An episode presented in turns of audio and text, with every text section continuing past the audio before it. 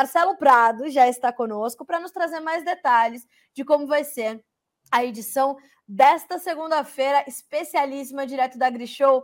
Marcelo, bom dia, meu amigo. Seja bem-vindo ao nosso matinal Bom Dia Agronegócio. Hoje, Bom Dia AgriShow, com boas notícias pelo jeito, né? Bom dia, querida. Para mim é uma honra, um privilégio estar aqui hoje com você. Bom dia aos nossos espectadores. E estamos muito felizes hoje, no primeiro dia aí da feira, e a gente ter o, o, o, nosso programa com parte dos membros aí na feira, os demais vão na feira outros dias, mas a gente vai conseguir fazer já é, é, o programa é, para discutir os principais pontos do agronegócio desse momento, né, nesse programa de hoje, e a gente espera que a feira tenha um êxito bastante acentuado. Marcelo, uh, como é que você, você vê a importância da gente levar é, é, um programa como esse para uma feira do tamanho da AgriShow. O, o objetivo do, do, do, Campo Cidade toda semana é justamente trazer é, para a luz do debate esses temas importantíssimos que tocam né, a vida do produtor, muitas vezes não no horizonte dele, mas assuntos que estão à margem né, do que acontece no campo, para justamente fazer essa conexão com a cidade. Qual a importância de levar esses debates, Marcelo, para um evento como o AgriShow? Esse, esse nosso programa tem um, um, um, desafio muito grande, né, de, que é integrar todo o público, seja ele urbano, rural, numa marcha única em prol do progresso do Brasil, né?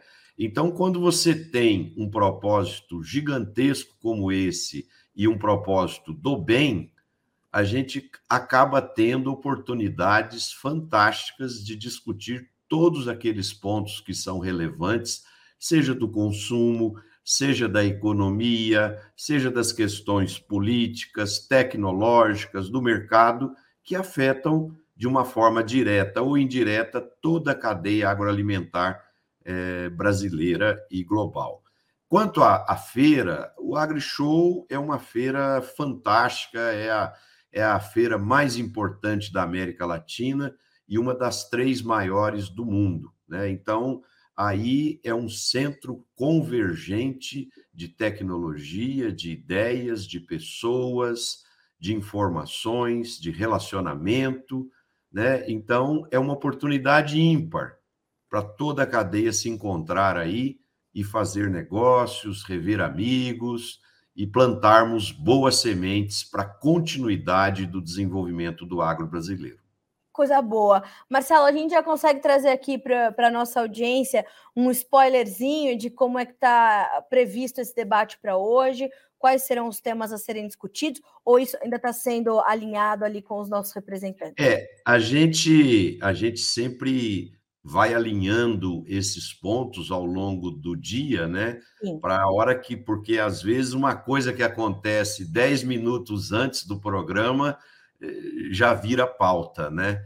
Então, a, a gente está ainda organizando os temas, mas com certeza é, nós vamos falar sobre é, todo esse contexto político que foi criado aí com a abertura da feira, né? E isso, isso não é bom para ninguém, ninguém ganha com esses, esses problemas que ocorreram, né? Eu acho que o Brasil, a eleição já passou, e o Brasil precisa olhar para frente agora.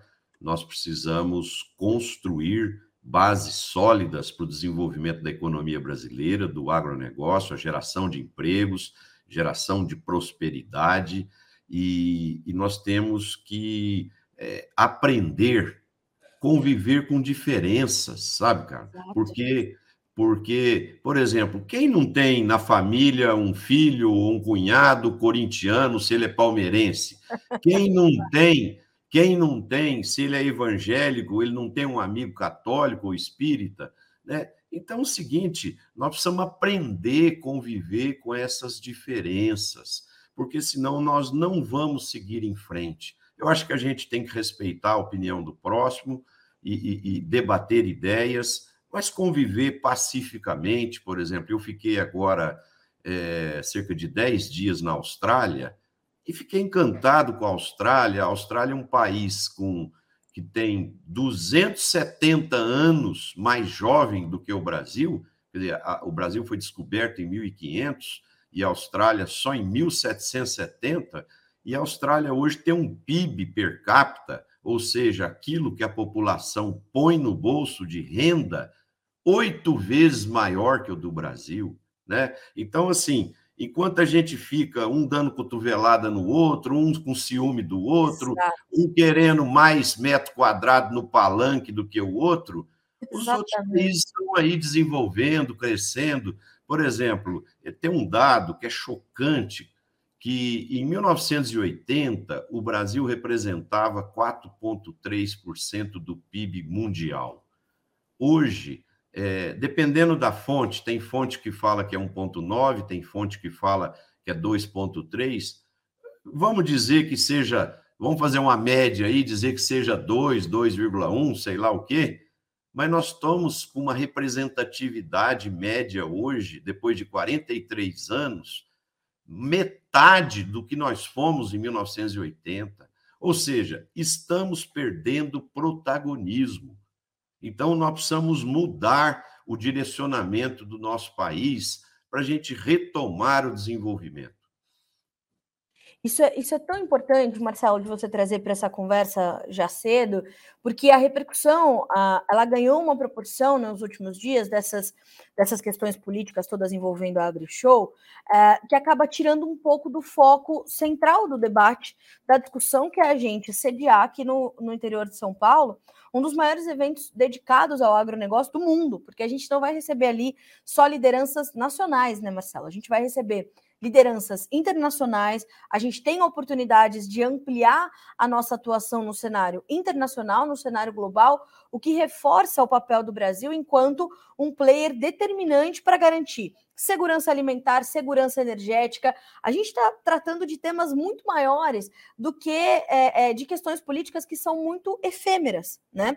É, então a gente precisa tratar, é, é, talvez dedicar mais energia ao que é sólido, ao que é consistente, do que né, essas questões todas que, que, são muito passageiras, que são muito efêmeras. E a gente acabou é, desviando o, o, foco da atenção e o foco do que realmente pode ser notícia, do que realmente pode ser é, manchete, né, Marcelo? Concordo com você plenamente. A essência dessa feira é a geração de negócios, é a geração de tecnologia, é o intercâmbio com, com, com empresários internacionais, entidades internacionais, é demonstrar a força do agro para a sociedade brasileira e para a sociedade global, mostrar o espírito que o setor tem é, em pró do desenvolvimento da tecnologia, do desenvolvimento da geração do emprego, do conhecimento. Quer dizer, então é um propósito totalmente do bem, né? Então, é, até nisso, os políticos acabam complicando o, o, o, a, a, grandiosidade de uma feira. Né? Então, então, eu penso assim: o, Brasil está tá vivendo um momento onde tudo vira política. Por exemplo, vacina virou política, é, é, é, tudo vira política, e nós temos que tomar cuidado com isso. Eu, eu acho que nós temos que discutir essas questões. A eleição já passou, né? Sim. É, é, felizmente ou infelizmente, depende do lado que a pessoa está, é, é, é o resultado foi favorável para A ou para B, né? Mas não importa, nós vamos ter outra, outra eleição daqui quatro anos, então vamos trabalhar para o bem do Brasil, né? Vamos pensar um pouquinho na nossa nação, no nosso povo, não nos interesses individuais de políticos A, B, C ou D, né? E infelizmente eles acabam complicando o meio de campo. Né? Eu, eu costumo dizer o seguinte: é, eu sempre penso que se os políticos não atrapalhassem, eles ajudariam bastante. Né? É, pois é, eu, o João outro dia falou exatamente isso no, no Tempo e Dinheiro. Ele dizia: a gente precisa de mais pessoas para nos ajudar a organizar a sociedade brasileira, fazer com que a gente de fato se desenvolva enquanto uma civilização né, é, com o potencial que temos, do que para mais gente para atrapalhar. E de fato. Mas, Marcelo, perceba que as, as, as manchetes sequentes, né, e principalmente as notícias que chegam nos últimos, nos últimos minutos, elas são positivas, né?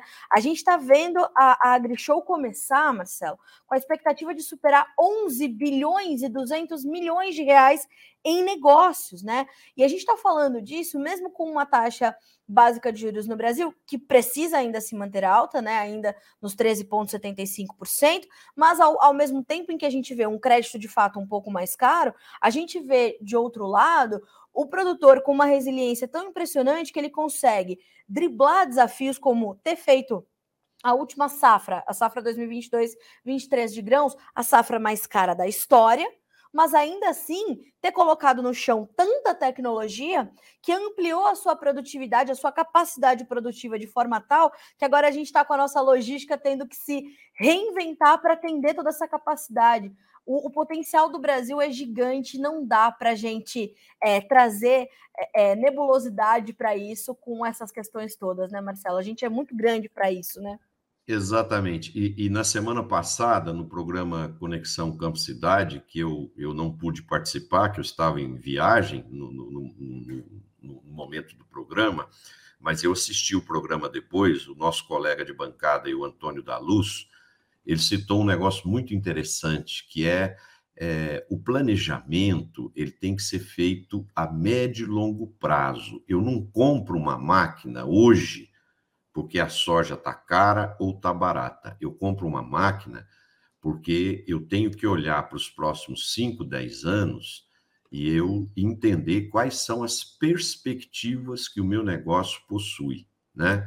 E, e, quando a gente olha as perspectivas de médio e longo prazo para o agro brasileiro, são fantásticas, né? são espetaculares né, a, o crescimento da demanda de alimentos aí 1,4% ao ano. É, em 2032, a, a, a, produção de grãos vai ter que ser 24% maior do que é hoje, né? E só o Brasil vai ter o desafio de entregar 41% desse crescimento de demanda, né?